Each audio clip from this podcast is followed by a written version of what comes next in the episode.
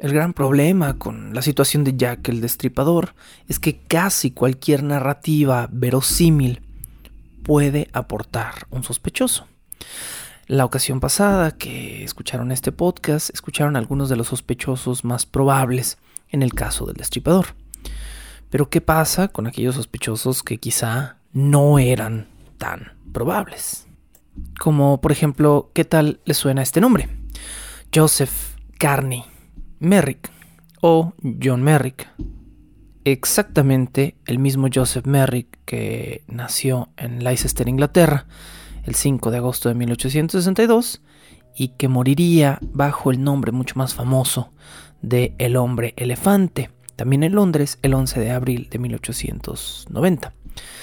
Como ustedes ya saben por la historia, el hombre elefante o Joseph Merrick se hizo famoso debido a las terribles malformaciones de su cráneo y su cuerpo, que eh, hoy en día se conocen como parte de una enfermedad conocida como el nombre de proteo, pero que en ese momento, por las características óseas que adquiría el sujeto en su cráneo, fue conocida como la enfermedad del hombre elefante. Joseph Merrick estuvo condenado a pasar la mayor parte de su vida en el mundo de la farándula, por no decir en el hecho de ser el mismo un espectáculo para burla y alegría de otros. Muchos de los habitantes de Inglaterra lo consideraban un fenómeno, por lo que eh, parte de su vida estuvo en un circo antes de ser de alguna manera rescatado como una especie de curiosidad médica y luego de haberse convertido en pues en alguien famoso por su simple apariencia física. Pero quizá no sabían este pequeño dato.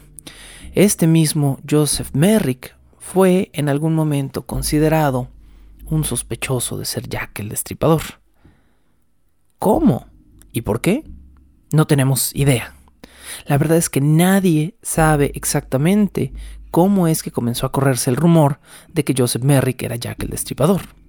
Joseph Merrick murió dos años después de los crímenes cometidos por el Destripador y no sobra decir que lo hizo en un deterioro físico serio.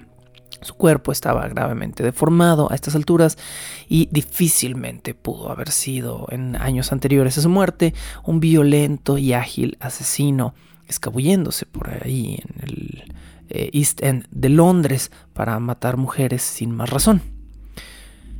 ¿Cómo entonces se convierte en un sospechoso?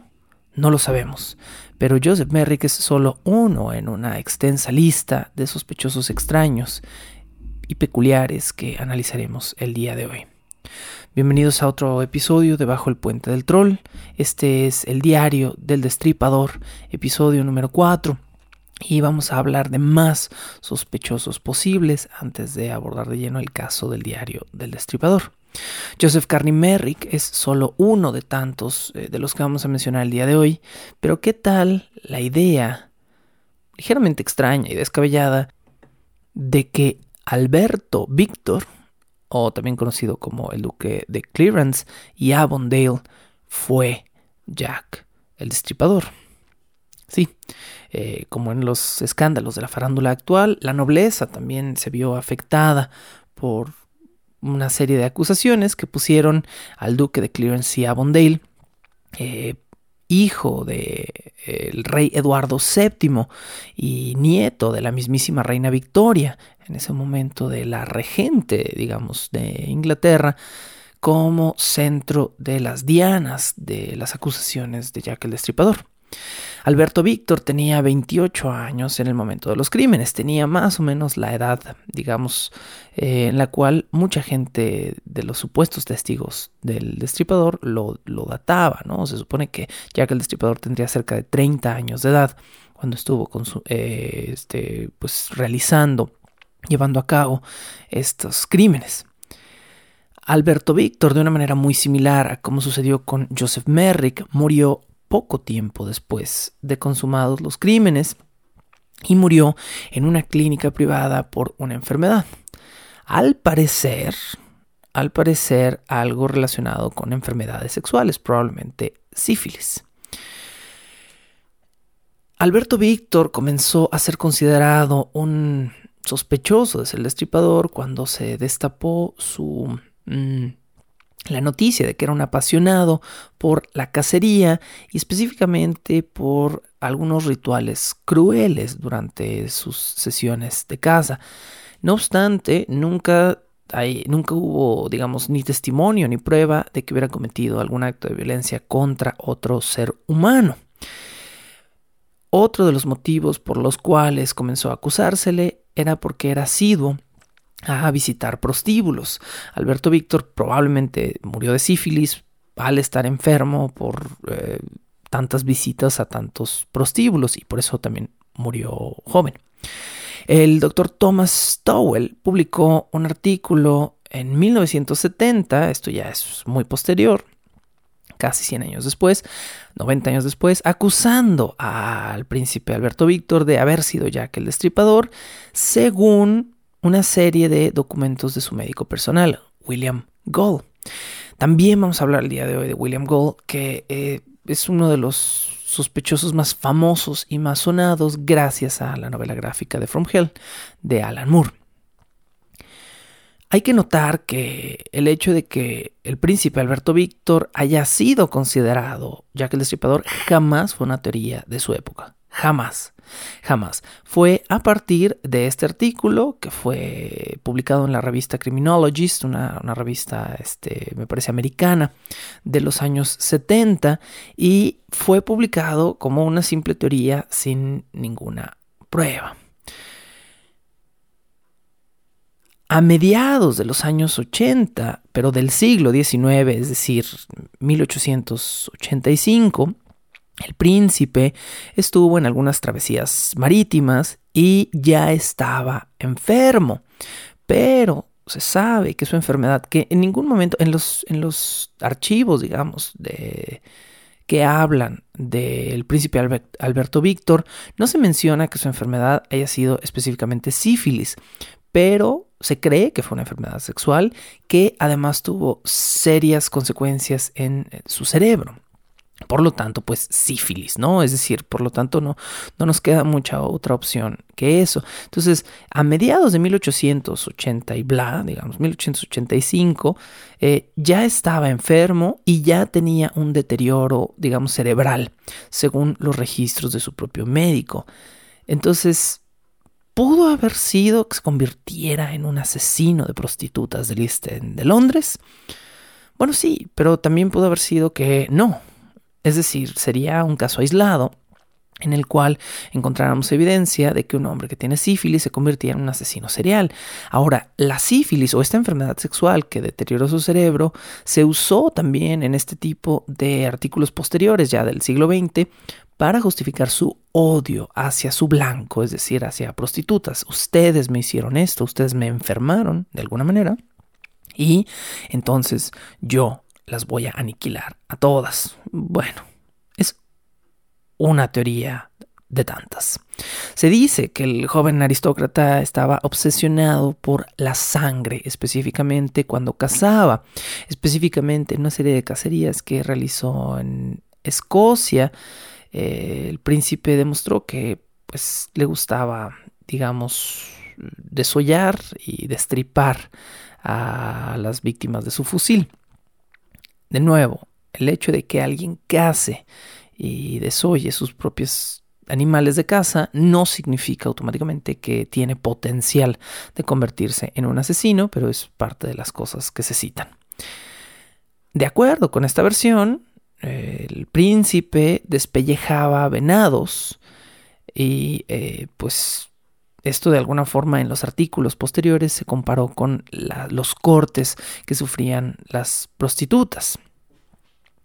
Tras el bestial asesinato de Catherine Eddowes, la policía secreta detuvo al príncipe Alberto y lo puso, lo tuvo bajo custodia. Pero el preso escapó a la ley. Eh, cuando digo escapó, yo me imagino que hubo una presión política también aquí, porque no puedes, no puedes ser el, el joven más poderoso de todo Inglaterra y no tener una cierta palanca sobre la policía, ¿no? Que de alguna manera trabaja para ti. Pero bueno. Eh, logró escapar y durante el lapso en el que está prófugo, digamos, el príncipe Alberto, es cuando muere Mary Jane Kelly. Entonces esto se utilizó como una especie de estrategia para reafirmar esta teoría, ¿no? El príncipe estaba bajo custodia, pero justo en el momento en el que salió muere otra víctima del destripador y entonces eso de alguna manera lo acusa. Después de la muerte de Mary Jane Kelly, el príncipe Alberto es eh, vuelto a poner bajo custodia, esta vez bajo nuevas y más estrictas medidas de seguridad, pero no en un, eh, en un lugar controlado por la policía, sino en el hospital, eh, hospital psiquiátrico de Ascot. A partir de ahí, el cuidado del príncipe le fue encomendado al famoso Sir William Gold, de quien hablaremos en un momento. Y se supone que William Gold realizó un tratamiento tan exitoso en el príncipe que el príncipe se recuperó casi totalmente de la misteriosa enfermedad que tenía y pudo emprender un nuevo viaje en barco este donde pues se situó en otro lugar ya para 1890. No obstante, se supone que el tratamiento mágico y milagroso de Sir William Gold no pudo detener de todo la eh, la enfermedad cerebral que sufría el príncipe y eventualmente en 1892 el príncipe Alberto Víctor muere eh, durante un lapso donde también había una epidemia bastante violenta de gripe en Gran Bretaña y eh, todo esto causa un desbalance ahí bastante fuerte en la corona. Pero ¿qué evidencia real tenemos de que el príncipe Alberto Víctor fue Jack el Destripador? Absolutamente ninguna, fuera de un par de fechas en las que circunstancialmente pudo haber participado en los asesinatos, específicamente con Catherine Eddowes y Mary Jane Kelly, cosa que también pudo haber sido verdad con otras 9.000 personas del East End de Londres. Por lo tanto, no, no se ha encontrado ninguna evidencia de ADN moderna, no se ha encontrado ningún diario misterioso, no se ha encontrado ningún testigo directo que viera al príncipe Alberto Víctor matar o estar con alguna de estas prostitutas. Todo parece ser... Eh, mm, de alguna manera circunstancial, repito el término porque es el más correcto, a eh, una serie de eventos. Un hombre enfermo con una psique inestable, con una pasión por visitar prostíbulos, que de repente es, eh, digamos, visto en este East End de Londres, uno de los lugares con más prostitutas de todo Londres, y que después comienzan estas muertes y la gente quiere crear una conspiración y entonces seguramente fue el príncipe que visita a las prostitutas quien también las mató. ¿Y cómo se salió de prisión justo cuando mataron a la última de las víctimas de Jack el Destripador? Seguramente fue él, ¿no? Es. Eh, podemos ver formarse de alguna manera el chisme. Chisme que también mm, se comió, consumió la figura del famoso doctor William Whitty Gold. Eh, William Whitty Gold es precisamente a quien Alan Moore nombra como el verdadero responsable, el verdadero culpable de, del, de ser Jack el Destripador en su famoso From Hell. Pero esto no es original de Alan Moore. Yo sé que mucha gente alaba la investigación de Alan Moore en su From Hell, que sí es muy buena y muy completa. No obstante, no es original. Alan Moore se basó específicamente en un libro escrito o publicado en 1976 de Stephen Knight. Stephen Knight escribió un libro llamado La solución final o Jack the Ripper, The Final Solution, donde él decía que sin lugar a dudas era el Dr. William Gold quien había cometido los crímenes que se le atañían a esta figura misteriosa de Jack, el destripador. Según esta versión, era el cochero del Dr. Gold, un hombre llamado John Charles Nedley, quien lo llevaba a distintas locaciones en su carruaje privado y de alguna manera lo protegía o le ayudaba a matar a estas prostitutas. También se dice en esta teoría que había un tercer participante, un pintor llamado Walter Richard Sickert, que también pudo o no haber ayudado al doctor Gold. ¿Qué evidencia nuevamente tenemos de esta? Bueno, esta teoría, la teoría del doctor William Gold, aporta un nuevo elemento a la mítica de Jack el Destripador, que es la conspiración política. Si ustedes son fans de ponerse el gorrito de aluminio y de decir que todo esto está controlado por enormes conspiraciones, como hoy en día de una manera constante se menciona a los Illuminati y a los reptilianos en todas estas teorías de conspiración, en 1800 y cacho era común que todo fuera culpa de los masones, ¿sí? Y entonces eh, hay una serie de teorías que aluden a logias masónicas que estaban involucradas con la misma corona inglesa y que eh, seguramente fueron los grandes poderes de estas personas quienes controlaron las muertes de estas pequeñas prostitutas. Según estas teorías, el doctor Gold habría sido contactado por varios jerarcas del gobierno británico para ponerle fin a una amenaza de chantaje que se había realizado contra la corona inglesa donde una serie de prostitutas, entre ellas Polly Nichols, Annie Chapman, Liz Stride y Mary Kelly, pero no Catherine Eddowes, estarían involucradas en una acusación contra el príncipe Alberto Víctor. Dado que el príncipe Alberto Víctor era un eh, cliente frecuente de las prostitutas de East End, se cree en esta teoría que el príncipe Alberto engendró una hija con una mujer, eh, con una prostituta, que además era católica, cosa que no le parecía mucho a la corona inglesa, una mujer llamada Annie Crook. Entonces, eh, teniendo el príncipe una hija ilegítima con una mujer no noble, que además era de una fe distinta a la de la corona, que pues probablemente eran protestantes, engendró todo un chantaje donde presuntamente Polly Nichols, Annie Chapman, Lee Stride y Mary Kelly sabían del embarazo de Annie Crook y estaban de alguna manera trabajando en conjunto para chantajear a Alberto Víctor, obtener dinero de la corona o, de lo contrario, revelar que el príncipe tenía una hija y que la hija de una prostituta plebeya católica era la siguiente heredera de la corona de Inglaterra, cosa que debía evitarse a cualquier precio y ese precio fue la muerte de todas las mujeres que estaban chantajeando. Es una historia fabulosa, es una historia increíble. ¿Hay alguna alguna prueba, una por lo más mínima que sea, tanto de el hecho de que Polly Nichols, Annie Chapman, Liz Stride y Mary Kelly estuvieran involucradas en, una, en un chantaje, eh, ¿por qué entonces murió Catherine Eddowes? Según esta teoría, Catherine Eddowes fue asesinada por error, es decir, en busca de la otra víctima, Catherine Eddowes se fue entre las patas, digamos, del destripador. Pero no hay absolutamente nada, ni que compruebe la existencia de una hija ilegítima de, del príncipe Alberto, que por qué no. Es decir, es un fulano que en pleno 1800 y que claramente no usaba protección porque estaba enfermo, eh, se acostaba con un montón de prostitutas. ¿Podía haber embarazado alguna? Sí, seguramente. ¿Pudo haber habido un chantaje de parte de alguna? Sí, pero nada que no se pudiera controlar muy fácilmente. Que llegara a este nivel de manipulación el plan de estas prostitutas para acabar con toda la corona inglesa y que la corona entonces mandara a un asesino a sueldo, acabar silenciosamente con ellas, pero encubriendo los asesinatos como eh, muertes horribles y violentas, es una gran historia, pero no hay ni un, ni un gramo de pruebas. Por supuesto hay que, hay que leer este libro de Stephen Knight de 1976, lo repito, es Jack el Destripador, la solución final, o Jack the Reaper, The Final Solution, que hoy en día es un poquito más difícil de conseguir este libro, pero es conseguible, por lo menos en medios digitales, estoy seguro que sí.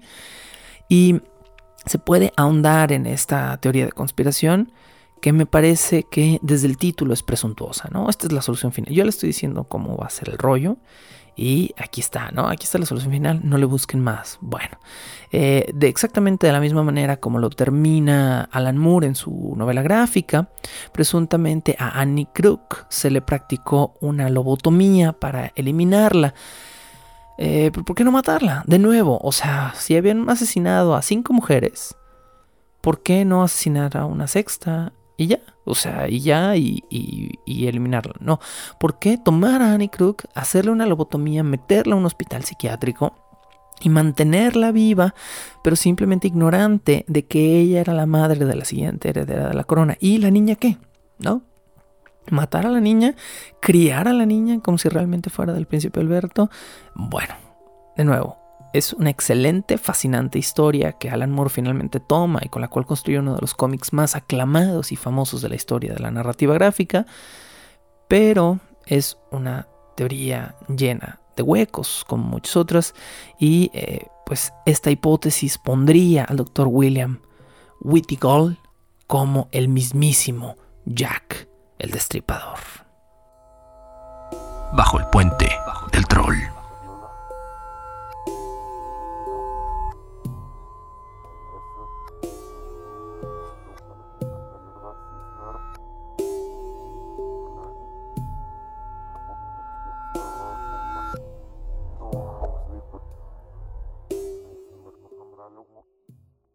James Kelly es un nombre que se menciona en un documental llamado Jack el Destripador en América. De nuevo, estos títulos que son como más sensacionalistas que nada, ¿no? Todo con Jack el Destripador es verdaderamente sensacionalista. Y por supuesto, este documental es para el nada sensacionalista canal de Discovery Channels, eh, las mismas personas que nos traen alienígenas ancestrales. Y según este documental, Jack el Destripador sería, sin lugar a duda, James Kelly, quien fue un asesino psicótico que se escapó del asilo psiquiátrico de Broadmoor en Inglaterra y que habría entonces viajado después de terminar sus asesinatos a Estados Unidos. ¿Cómo comienza esta historia? Bueno, James Kelly escapa de un psiquiátrico y se pierde durante 40 años, según esta historia. Y después, un día, regresa ya viejo a un hospital psiquiátrico y cuenta que antes de su viaje a Estados Unidos, él luchó contra el mal, como cometiendo una serie de asesinatos que él sentía que tenía que cometer. James Kelly nació el 20 de abril de 1860 en Lancashire y fue hijo natural de Sarah Kelly, quien no cuidó muy bien de él y lo dejó gran parte de su infancia bajo el cuidado de su abuela Therese Kelly.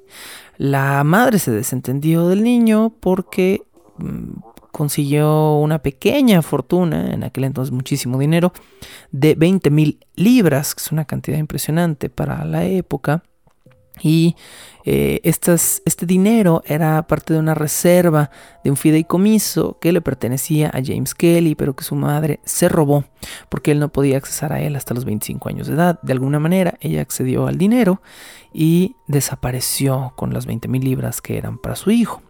A los 18 años de edad, en 1878, James Kelly comenzó a dedicarse a la tapicería y pues se dedicó a esto cerca de dos o tres años.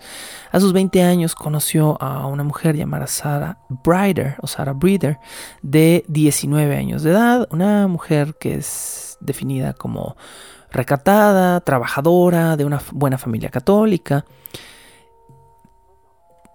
James Kelly se hace novio de esta chica y sus padres lo reciben pues de buen agrado por lo que él se muda a vivir con sus futuros suegros y su futura esposa. Al poco tiempo de esto, James perdería su empleo como tapicero a raíz de una serie de eh, explosiones temperamentales. Es decir, el hombre era de un temperamento violento y eh, esto le cuesta su trabajo, pero esto no impidió que el 4 de junio de 1883 finalmente se casara con Sarah Breeder y pues la pareja se mudara a vivir independientemente. Kelly juraba amar a su eh, ahora esposa, pero eh, era violento con ella, reñía a menudo con ella, era celoso, eh, le buscaba, le inventaba infidelidades, la acusaba de cosas que no habían sucedido y en algún momento comenzó a acusarla de haberle transmitido una enfermedad venérea que lo estaba matando, cosa que pues de lo mismo del mismo James Kelly ni siquiera tenía idea, era una simple acusación vacía.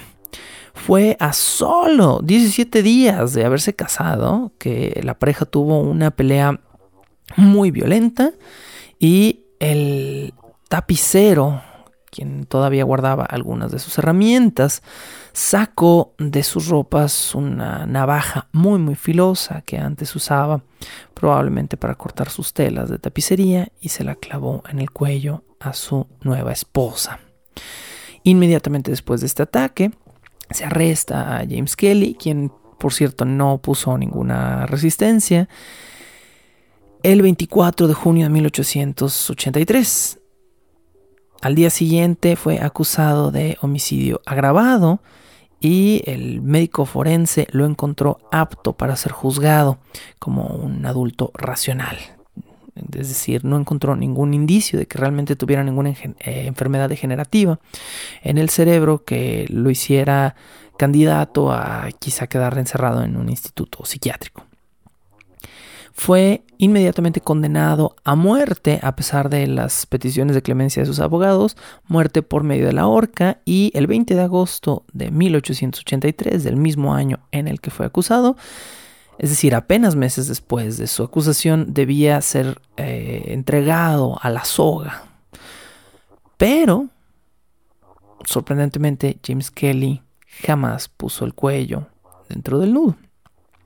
El 7 de agosto es decir, apenas unos, ¿qué será?, 13 días antes de su ejecución, un doctor de apellido Orange, eh, que era, digamos, como asistente o segundo al mando del asilo de Broadmoor, lo examina y determina que la, la digamos, la determinación original del médico forense había sido errada y que James Kelly era un tipo que tenía serios problemas mentales, que de alguna manera no me cuesta creer, ¿sí? Eh, que, que quizás se merecía un castigo terrible por lo que hizo, sí, claro. Pero no me cuesta creer que un tipo que decía amar a una mujer y que solo 17 días después ya la estaba acusando de una serie de cuestiones absurdas y la apuñaló en el cuello tenga problemas psiquiátricos, no, no me cuesta creerlo. Eh, las declaraciones de su anterior jefe, es decir, de quien era su jefe cuando era tapicero, un tal señor Huron, también aportaron, digamos, una serie de, de anécdotas que contribuyeron a que se cambiara la sentencia de muerte porque no se le consideraba ahora eh, capaz de lidiar, digamos, psicológicamente con todo lo que esto implicaba. Por lo tanto, James Kelly pasó a cumplir una cadena de confinamiento por tiempo indefinido dentro, dentro de las paredes del asilo de Broadmoor. Durante casi cinco años, James Kelly fue un preso modelo, no, no un preso porque estaba en un psiquiátrico, un interno modelo. Pero esto era, hasta donde sabemos hoy en día, una pequeña farsa. Una pequeña farsa para hacer bajar la guardia de, sus captores y poco a poco ir urdiendo un plan. James Kelly se hizo de un pedazo de metal que con mucha paciencia y con algunas herramientas que pudo conseguir, le sirvió para fabricar un duplicado de la llave, con la cual tranquilamente el 23 de enero del fatídico año de 1888, abrió la puerta de su celda y salió literalmente caminando del hospital psiquiátrico de Broadmoor. El 10 de noviembre de 1888, o sea, el día después de la muerte de Mary Jane Kelly, se practicó una redada en el domicilio donde se creía que estaba James Kelly, pero no estaba ahí. James Kelly, como les dije al principio de esta historia, estuvo libre por casi 40 años. En 1927, por propia voluntad y tan tranquilo como había salido caminando de ahí, regresó al mismo asilo de Broadmoor, rogando que lo admitieran porque estaba cansado y quería morir cerca de sus viejos amigos. Estas son sus propias palabras. Esta, por supuesto, fue su última reclusión. Solo vivió dos años más y en 1929 murió a causa de neumonía, según su certificado de defunción. En este lapso escribió algunas memorias que eh, el investigador Ed Norris utilizó para el programa de Discovery Channel que lo acusa de haber sido el destripador. Nuevamente tenemos un lapso de tiempo que coincide y ya. Esto es lo mejor que se pone con los sospechosos del destripador. Así de mala fue la atención al caso en el presente del mismo y así de escasa es la evidencia que tenemos hasta hoy en día. Fuera de algunas prendas que se dice pudieron haber pertenecido a los familiares o a las eh, gente cercana a las víctimas del destripador, no tenemos ninguna prueba de ADN de que nadie, absolutamente nadie, ahí está involucrado en estos casos. Bueno, James Kelly es entonces el sospechoso definitivo. ¿Qué tal si les doy algunos otros nombres? Hay un hombre conocido simplemente bajo el mote de Dr. Stanley, que fue un brillante cirujano inglés que había contraído sífilis de la mismísima Mary Jane Kelly y que buscaba venganza de ella. Mató a las prostitutas que lo habían infectado, emigró a Buenos Aires y ahí se estableció hasta 1908, donde en su lecho de muerte un alumno suyo escucharía la terrible confesión de que él fue Jack el destripador. Y tan increíble como suena esta historia, lo es. ¿Por qué? Porque no es nada creíble. Eh, este famoso alumno, comillas, que reveló esta historia del Dr. Stanley, años después de proponerla, reveló que era parte de una idea de ficción que él había querido escribir como pues una simple novela, una simple narrativa. Y esto se destapó porque mm, sabemos perfectamente que Mary Jane Kelly no tenía sífilis, un gran bache en esta teoría. Mientras más verosímiles suenan las teorías del destripador, parece que están más lejos de ser verdad. ¿Qué tal esta otra? Olga Chekersov, una misteriosa inmigrante rusa cuya hermana había muerto durante un aborto mal practicado. Olga, a causa de este aborto mal practicado, se desahogaba matando prostitutas y fue la primera mujer sospechosa en el caso del destripador y fue propuesta por el mismísimo inspector Aberline tras la muerte de Mary Jane Kelly, porque, porque recordemos que después de la muerte de Mary Jane Kelly, alguien jura haber visto a la mañana siguiente de la muerte de Kelly, cerca de las 8 o 9 de la mañana, a una mujer que no tenía la misma complexión que Mary Jane Kelly, que era mucho más grande y fuerte, pero vestida dentro de un bar cerca de su casa, donde había muerto, utilizando exactamente la misma ropa con la que la habían visto la noche anterior. Esto, esto destapa la famosa teoría de Olga Chekersov, la Jane the Reaper, eh, quien es una más en esta lista de sospechosos. ¿Qué tal la historia de la partera enfermera? Esta es una teoría que propuso el mismísimo Sir Arthur Conan Doyle, es decir, el creador de Sherlock Holmes, sobre un hombre, pero disfrazado de mujer o de enfermera, que no fuera notado por la policía y que anduviera por ahí en drag, asesinando a prostitutas. La idea de la partera o de la enfermera que realiza abortos comienza a volverse bastante tenue cuando nos damos cuenta de que ninguna de las víctimas estaba embarazada. ¿Por qué estarían todas estas prostitutas llamando a una partera cuando ninguna la necesitaba?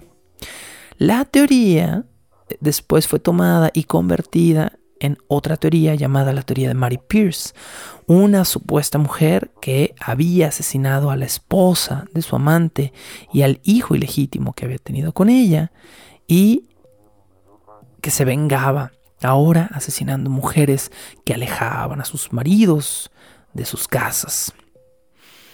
Ok, ahí está. Mientras más verosímil e interesante suena la teoría, más absurda es. ¿Qué tal una más? La del doctor Alexander Pedachenko. El doctor Alexander Pedachenko eh, es el centro de una compleja teoría que involucra a un doctor, a su hermana y a su mejor amigo, un nombre que solo conocemos como Levitsky, quienes eh, se supone que conspiraron junto con una costurera apellidada Winberg para crear un grupo secreto que mataba prostitutas por orden de la Okrana la mismísima policía secreta rusa con el simple fin de hacer ver a la policía inglesa como una serie de inútiles y elevar a la Ucrania rusa, es decir, a la policía secreta rusa, por encima de la inglesa, nada más por orgullo. Eh, les diría que estas cosas no se pueden inventar, pero probablemente, probablemente las últimas cuatro o cinco teorías que les acabo de platicar todas son inventos de gente muy creativa. Y hay más, hay más que son demasiado pequeñas para dedicarles demasiado tiempo. Existe la teoría de que tres marinos portugueses eran Jack, el destripador. Existe, por supuesto, la teoría de Severin Klosowski, quien ya hablamos eh, previamente y que mató a su esposa. Existen teorías de barberos y carniceros y judíos y polacos y americanos que fueron Jack el Destripador. Pero hay una más, una teoría más que nos atañe y a la cual le vamos a dedicar todo el resto de la temporada, porque es más profunda, más estudiada y más verosímil que todas las teorías anteriores, y esta, por cierto, tiene un diario el diario, presuntamente, del mismísimo Jack, el destripador. Bajo el puente del troll.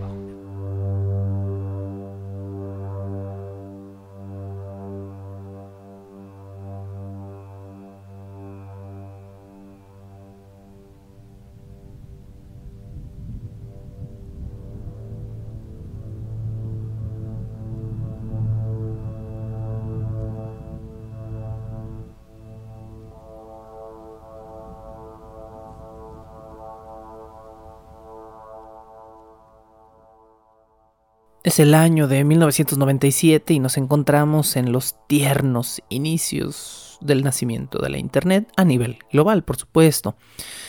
Aparece entonces uno de los primeros sitios dedicados a Jack el Destripador.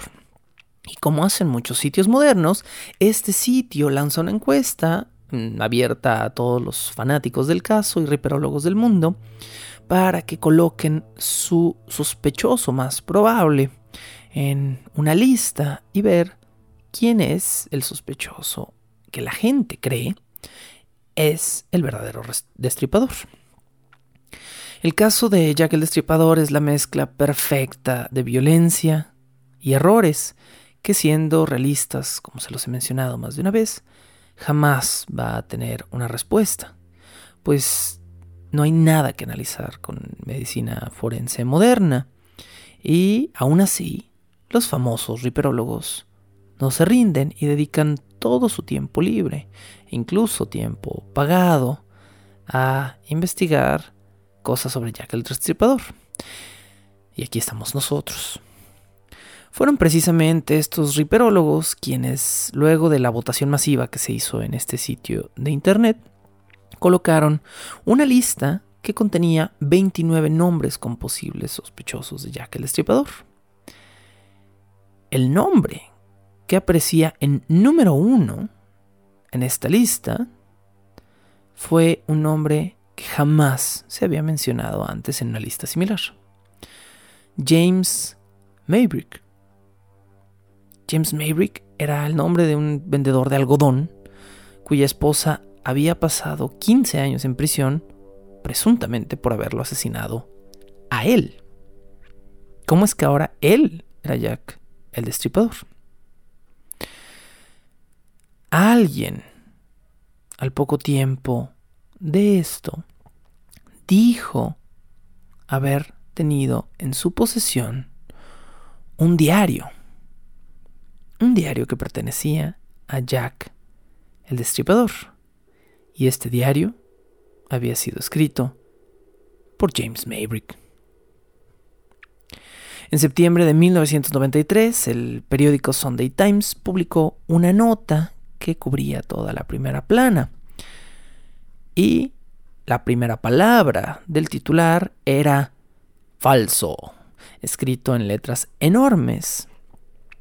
Al parecer, un año antes, efectivamente, en 1992, se había descubierto un documento que hoy en día se conocía como el diario de Jack el Destripador, que en realidad más que ser un diario eran una serie de confesiones desordenadas, una especie de fluir de conciencia, sin fechas presuntamente escritas por James Maybrick, un vendedor de algodón que había vivido en Liverpool y que había muerto en 1889. Perfecto, justo un año después de que habían terminado los asesinatos del destripador. ¿Cómo había muerto? Envenenado por arsénico por su joven y bella esposa, Florence, una mujer 30 años menor que él, que pasaría 15 años de su vida pagando por la muerte de su marido hasta que se le eximiera por ella. Esta nota publicada en el Sunday, Times aludía también a un reloj de bolsillo del siglo XIX grabado a mano en su interior o en la parte interior de su tapa, más bien, con la frase J. Maverick, I am Jack, o J. Maverick, soy Jack, seguida de cinco pares de iniciales que se correspondían exactamente con las iniciales de las víctimas del destripador, Mary Kelly, etcétera, etcétera. Bueno. En su momento, este diario causó el revuelo que probablemente provocó entre 1992 y 1997 que en esa década el nombre de James Maybrick brincara al lugar número uno de los sospechosos de ser Jack el Destripador. El consenso fue que el diario verdaderamente estaba escrito en papel de finales del siglo XIX y con una tinta que bien pudo haber sido producida en la época en la que el diario decía estar escrito. Pero existe más evidencia más allá, como en todos los casos que hemos estado analizando. La respuesta esta vez Afortunadamente es sí. Pero tenemos que ponerla bajo una lupa enorme para poder hacerle justicia.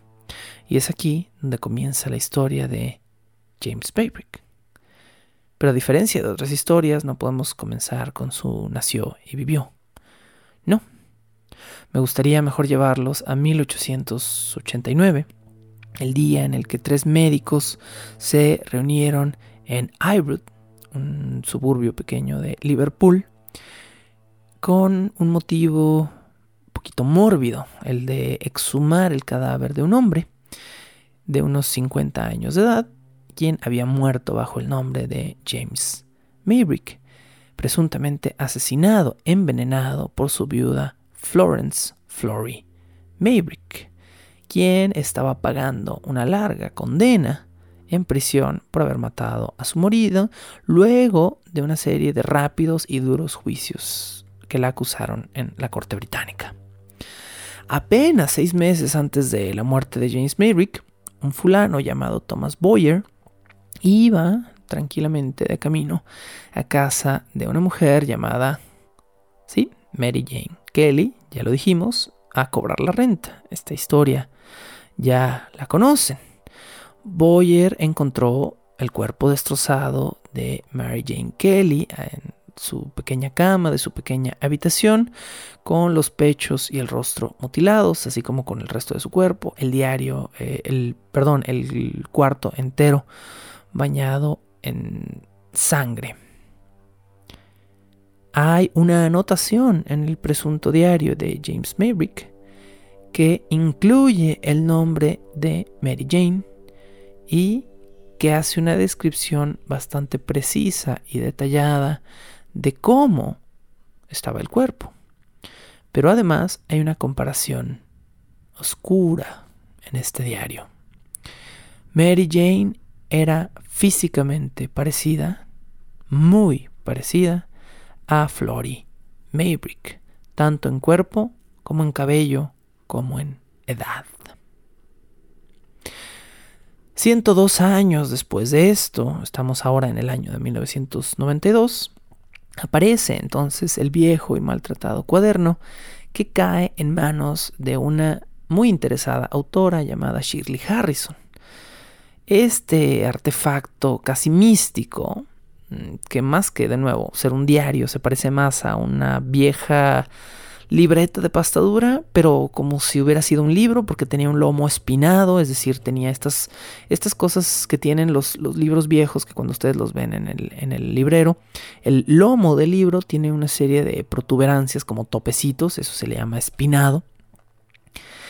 Y alguien a filo de cuchillo le ha cortado las primeras 64 páginas a este libro que a lo mejor contuvieron notas o fotografías, pero que hoy en día se han perdido para siempre. Luego del tramo arrancado, Shirley Harrison describe 63 páginas escritas a mano en una caligrafía cambiante y apresurada. Al final de estas 63 caóticas páginas llenas de pistas, rimas sádicas, juegos de palabras y bromas que están de alguna manera vinculadas con todas y cada una de las posibles evidencias del caso del destripador. El trabajo estaba cerrado con una firma que sorprendió a todos en 1992, Jack el Destripador. ¿De dónde diantres salió este cuaderno? Que ahora el dueño actual de nombre misterioso guarda junto con eh, otros objetos como el famoso reloj en una caja de banco fuertemente cuidada. Bueno, eh, la historia que comienza con este cierre de capítulo es mm, confusa, está llena de giros y por momentos nos hace seriamente dudar de su veracidad, pero nos da una perspectiva distinta de cómo creemos que se forja la idea de un sospechoso en el caso de Jack el Destripador. Y para arrancar esta historia tenemos que hablar de Michael Barrett, un nombre que va a quedar vinculado por el resto de la existencia de este famoso diario al mismo. Michael Barrett era un recolector de chatarra que vivió toda su vida sin eventos especiales en Liverpool y quien tras sufrir un accidente de trabajo no mm, pues no pudo volver a laborar y como fue un accidente de trabajo digamos remunerado queda pensionado. Cuando Michael Barrett tiene 38 años de edad, esto es en 1990, un amigo suyo, quien atiende un bar cercano a la casa de Barrett, un bar que el mismo Barrett frecuentaba, un fulano llamado Tony Devero, escríbase Devereux, un tipo de 67 años de edad, le regala a Michael Barrett un diario.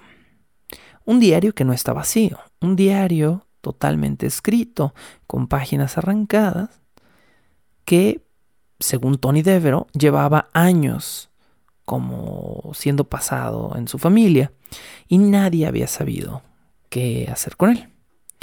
Según la versión original de Michael Barrett, Michael Barrett quería ser escritor y su amigo Tony, cuyo bar frecuentaba muy a menudo, le regaló el diario como fuente de inspiración para que contara una historia, pero Tony Devero le aseguró a Michael Barrett que el diario era un juego, era totalmente falso.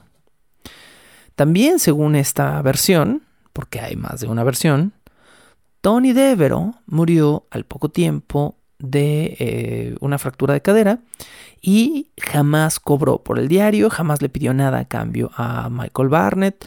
Eh, Michael Barnett a partir de ese momento se obsesiona terriblemente con el libro. Y dije Barnett es Barrett, perdón. Y según el mismo Barrett, se obsesionó a tal grado con el diario del destripador que esto destruyó su matrimonio. Les estoy reiterando que esta es la versión original, la primera versión de lo que sucedió con el diario de Michael Barrett. Muchos años después, durante una de las tantas investigaciones del diario, porque ha habido bastantes, la versión de Michael va a cambiar a una nueva historia donde entonces queda involucrada su esposa, que ahora es su ex esposa. Creo que ahora incluso Michael Barrett está muerto, pero no sé. Bueno.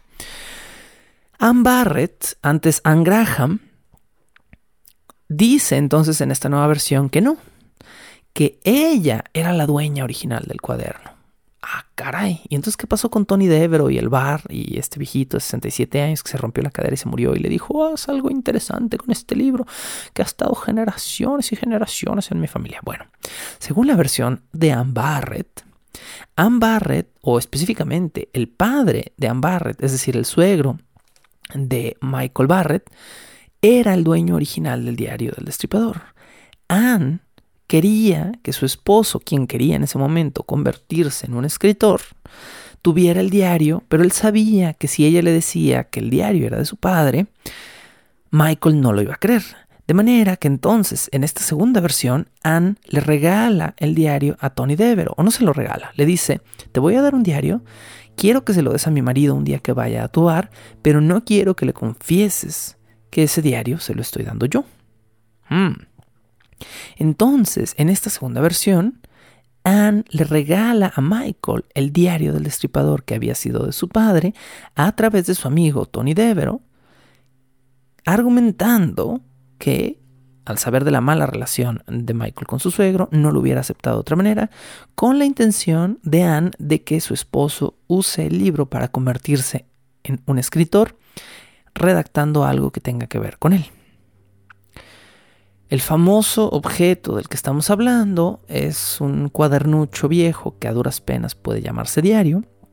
30 páginas escritas a mano, 64, bueno, son más bien al revés, 64 páginas escritas a mano que se vuelcan eventualmente en unas 30 páginas ya redactadas, digamos, en, en, letra de molde, pues en computadora, mecanografiadas, y que en realidad si no conocemos el caso del destripador, no hacen sentido. Eh, son, son meros fluires de conciencia, son a veces patrañas, son canciones, pero entre medio de la basura hay pequeños datos que parecen o que parecerían querer confirmar los asesinatos del destripador de mano de James Maybrick. Barrett cuando le dieron el diario, según su propio testimonio, no supo que era un diario de Jack el Destripador. Y solo hasta después de mucha investigación se le ocurrió que este pudiera ser el caso. Mm. Esto es muy dudoso, dado que Barrett tenía, uno, mucho tiempo libre, dos, quería ser un escritor, y tres, estaba interesado en el destripador. Pero bueno, en 1992, Michael y su esposa acceden a compartir los gastos y los cobros que surgieran del diario y se lanzan a una campaña por vender los derechos de publicación de lo que ahora ambos creen, bajo el presunto testimonio de Anne Barrett, quien dice que ella sí sabía que el diario era del destripador, que les va a generar muchísimo dinero porque pues entonces comienzan a creer que este documento es auténtico. Mm. Barrett eventualmente consigue un adelanto de 15.000 libras modernas, es decir, 15.000 libras en 1990, por el cuaderno. Este era un simple adelanto de regalías en el caso, ojo, de que el cuaderno se comprobara verdadero, verídico. Si el diario probaba ser falso, estos 15.000 libras tenían que ser devueltas por Barrett a la editorial, quien ya no iba a publicar este diario transcrito. Ahora es cuando una editorial, eh, que sería John Blake Publishing, contrata a la famosa Shirley Harrison, la autora del hoy, hoy libro El diario del Jack el Destripador, para no solo para realizar el libro final, sino para contratar a una serie de investigadores que le ayuden a cotejar la veracidad del libro. Tenemos que asumir que todo esto que les acabo de decir es verdad. Pero muy pronto van a comenzar las dudas. En 1995 el diario comenzó a pasar por un sinfín de manos que pusieron a prueba su papel, su tinta, el contenido de sus palabras, su caligrafía y el uso de su lenguaje acorde a la época en la que presuntamente había sido escrito. No voy a entrar en detalles aburridos eternos porque podría pasarles toda la investigación que yo hice de las páginas del diario y es lenta y aburrida. Lo que puedo decir en resumen es que la mitad de los expertos determinaron que el diario era de la época, mientras que la otra mitad dijeron que había múltiples discrepancias. Específicamente, una de las primeras discrepancias fue que el conservador en la tinta no existía en 1888, es decir, que ese tipo de tinta, bajo un análisis profundo, revelaba que el tipo de conservador que tenía esa tinta fue usado como conservador comercial de tinta hasta casi 10 o 20 años después de 1888, por lo que el diario jamás hubiera podido escribirse con esa tinta. Después, un nuevo investigador pagado por la misma editorial determinó que sí, que el compuesto había sido puesto a la venta previamente y que estaba disponible en 1888 de manera industrial lo que, o sea, por el hecho de existir, no significaba que no fuera posible que hubiera sido usado en el diario. Mm, ok. Otros investigadores criticaron la forma de las pastas del libro. Una pasta roja que pareciera más de un libro que de un cuaderno o de una especie de álbum. Eh, las páginas, las famosas páginas cortadas con un cuchillo ningún cuaderno victoriano que tuviera la intención de ser usado como un cuaderno para escribir tenía estas características. El, lomo espinado, el lomo ancho, el tipo de encuadernado rojo en cuero, eran cosas ajenas a la costumbre de la época. Algunos psicólogos afirmaron en su momento o sea, en el momento de descubrir el diario, que eh, ese diario estaba escrito por una persona que tenía un insight, una internalización a la psicología de un asesino real. Esa fue la aportación de los psicólogos, que parece una aportación bastante pobre y subjetiva. Por otro lado, los lingüistas se quejaron ampliamente del libro porque encontraron por lo menos unas 20 o 25 frases que no correspondían a la clase social y la ubicación geográfica de James Maverick. Esto fue eh, una investigación, me parece, mucho más interesante y adecuada. El actual dueño legal del diario, un fulano que se llama Robert Smith, que no es el Robert Smith en el que ustedes están pensando, probablemente, eh, y quien contrata a la autora del actual libro, el diario de Jack el Destripador, Shirley Harrison, ambos creen que el diario es perfectamente real y que tienen las pruebas para afirmarlo y que ha valido la pena la inversión del dinero que se ha hecho. Pero la verdad es que todos, todos los análisis, los que apoyaron a Shirley Harrison y a Robert Smith y los que negaron el diario, todos fueron inconcluyentes, insatisfactorios, contradictorios o muchos fueron francamente irrelevantes. En 1995, no obstante, sucedió algo que minó más todavía la confianza en el diario. Pero, por este episodio, creo que me voy a mantener callado. Y es más, creo que no les voy a platicar exactamente qué pasó en 1995 hasta que sea pertinente. ¿Qué les parece si mejor primero nos hundimos a lo largo de todo el siguiente episodio en la vida de alguien que sabemos que fue real, el verdadero James Maverick, quien por cierto tiene las dos primeras letras de su nombre JA y las dos últimas formando la palabra Jack, James Maybrick, Jack. Con esto los dejo hasta la siguiente semana, en la cual continuaremos hablando del el diario de Jack, el destripador. ¿Quién fue James Maybrick? ¿Qué hacía? ¿Cómo conoció a su joven esposa?